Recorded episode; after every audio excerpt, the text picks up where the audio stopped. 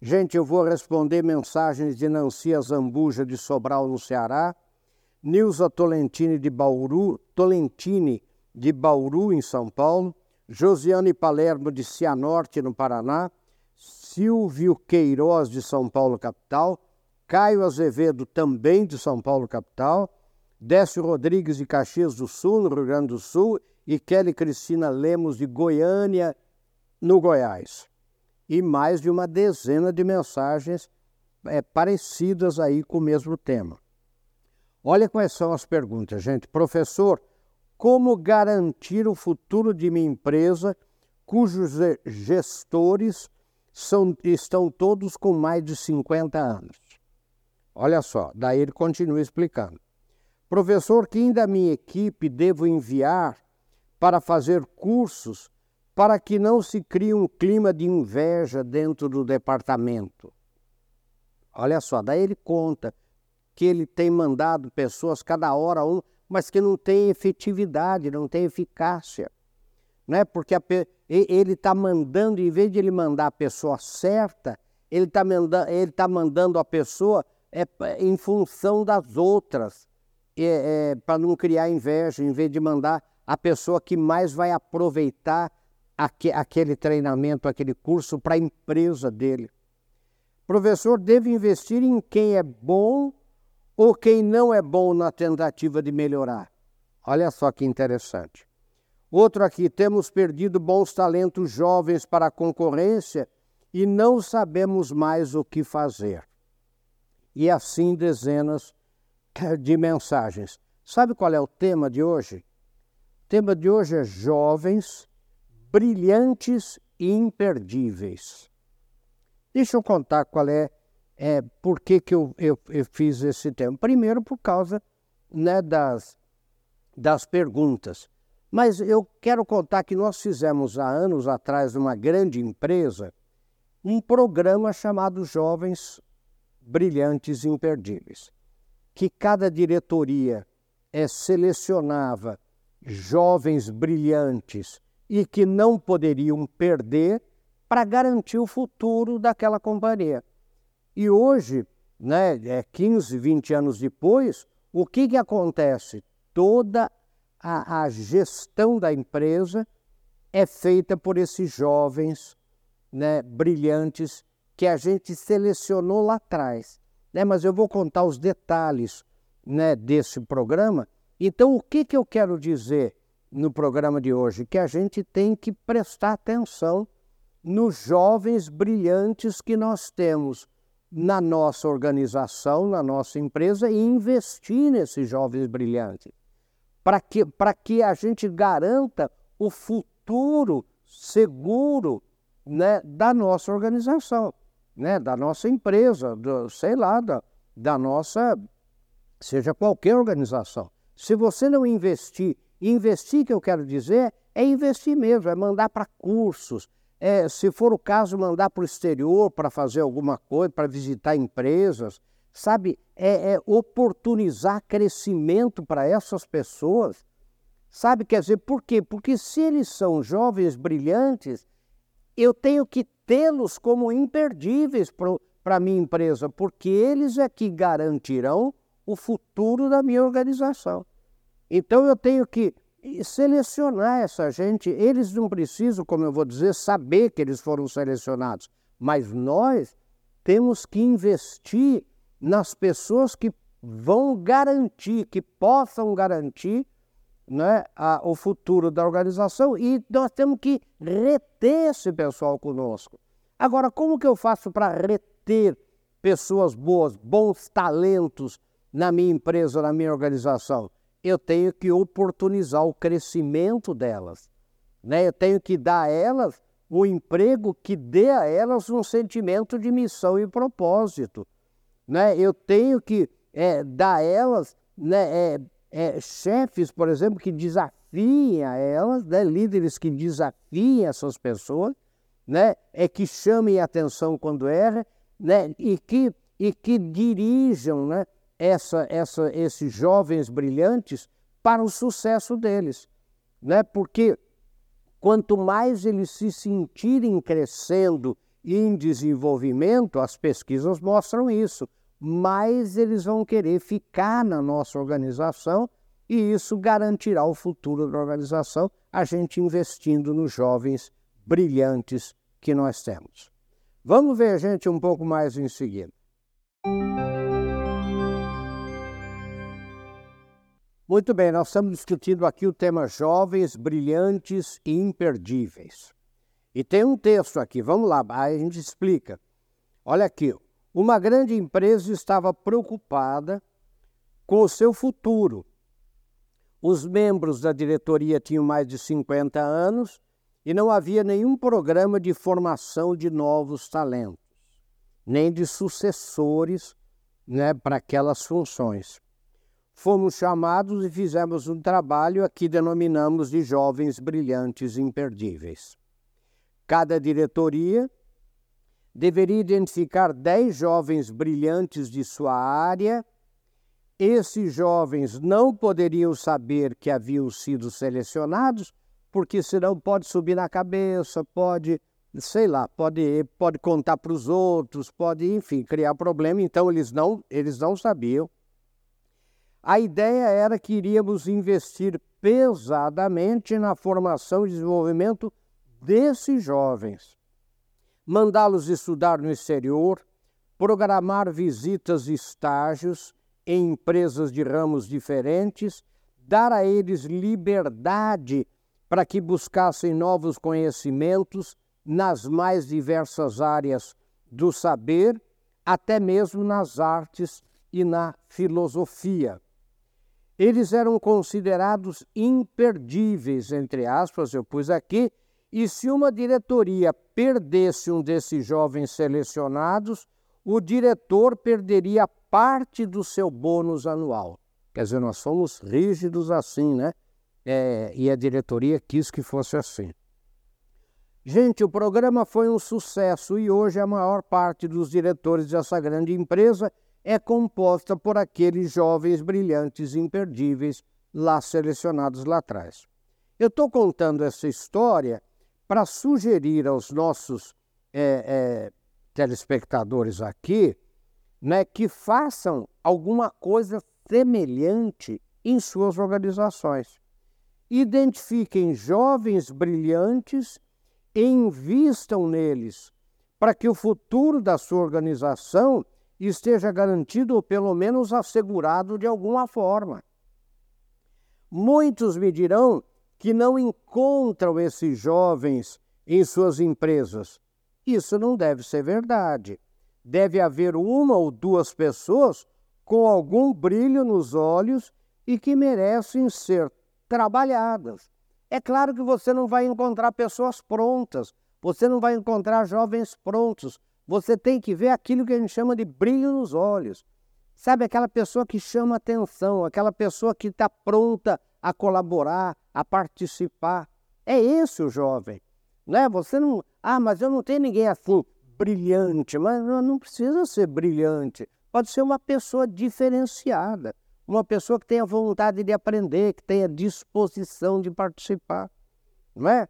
Então, outros ainda me dirão que não vale a pena investir nesses jovens por eles ou elas, porque elas ou eles deixarão a empresa na primeira oportunidade que lhes interessar. Quer dizer, gente, deixa eu falar uma coisa. Eu conheci muita gente que dizia assim para mim: professor, eu não treino mais ninguém na minha empresa, eu não desenvolvo mais ninguém. Eu perguntei por quê? Porque quando fica bom, ou sai, ou vem a concorrência e rouba. Eu digo, então não treine mesmo. Não treine, não desenvolva. Porque assim você vai ter tanta gente ruim com você, tanta porcaria, tanta tranqueira, que esse pessoal ruim nunca vai querer sair da sua empresa. Porque ele sabe que ele é ruim, ele sabe que ele não é compromissado com nada, ele sabe que ele não quer... E ele sabe que não tem ninguém, não tem outro, desculpe o termo, idiota como você, para dar emprego para ele. Então ele vai ficar lá. E nenhum concorrente vem roubar gente ruim de você. Pode ficar descansado. Então você vai morrer abraçado com esse monte de gente descompromissada, desengajada, gente ruim e feliz da vida porque nunca treinou ninguém, nunca gastou dinheiro. Não tem alternativa, gente. Não tem alternativa. Né? O que eu digo assim, ó, mesmo que você pense assim, vale a pena fazer esse trabalho e tentar reter esses talentos. Por isso é que nós chamamos de imperdíveis, né? É preciso lembrar que um programa desse tipo exige investimento e paciência, muita paciência, pois não se pode esquecer que são jovens, inexperientes, apressados, inquietos, né? Tem que lembrar isso, né? Todas as pesquisas nos provam, né, que o que os jovens mais querem de seus empregos é sentirem-se constantemente treinados e crescendo profissionalmente e um emprego que lhes dê sentimento de missão e propósito.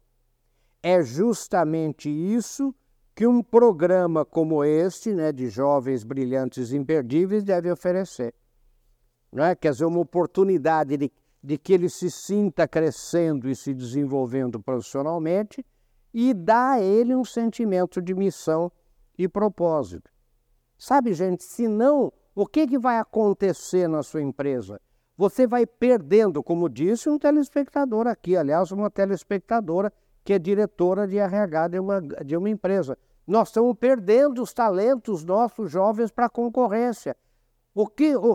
E nós ficamos pensando, o que mais nós podemos fazer? Gente, por que alguém sai de um emprego e vai para outro? Todo mundo fala assim, é salário. Gente, salário está em quarto lugar. Pode fazer qualquer pesquisa. Você não deixa a empresa só por salário, porque você não vê oportunidade de crescimento. Você não tem sentimento de missão e propósito. Você está ali, sabe, naquele marasmo, naquela rotina. E isso faz com que você não tenha motivos para ficar, não tenha motivação. Vamos ver um pouco mais em seguida, gente. Bem-vindos de volta. Nós estamos discutindo aqui o tema Jovens Brilhantes Imperdíveis. E como sempre, nós temos um texto e no finalzinho do texto eu digo assim, é preciso também cuidar para que os mais antigos de empresa não boicotem os mais jovens, impedindo o seu crescimento. Isso é muito comum de acontecer, não é? É claro que cada organização deverá definir a melhor e mais eficaz maneira de fazer esse programa de jovens brilhantes e imperdíveis de acordo com a sua realidade concreta. E eu termino dizendo a verdade é que sem um programa de formação de sucessores profissionalmente capazes, sua organização terá um futuro incerto. E eu termino com pense nisso, sucesso.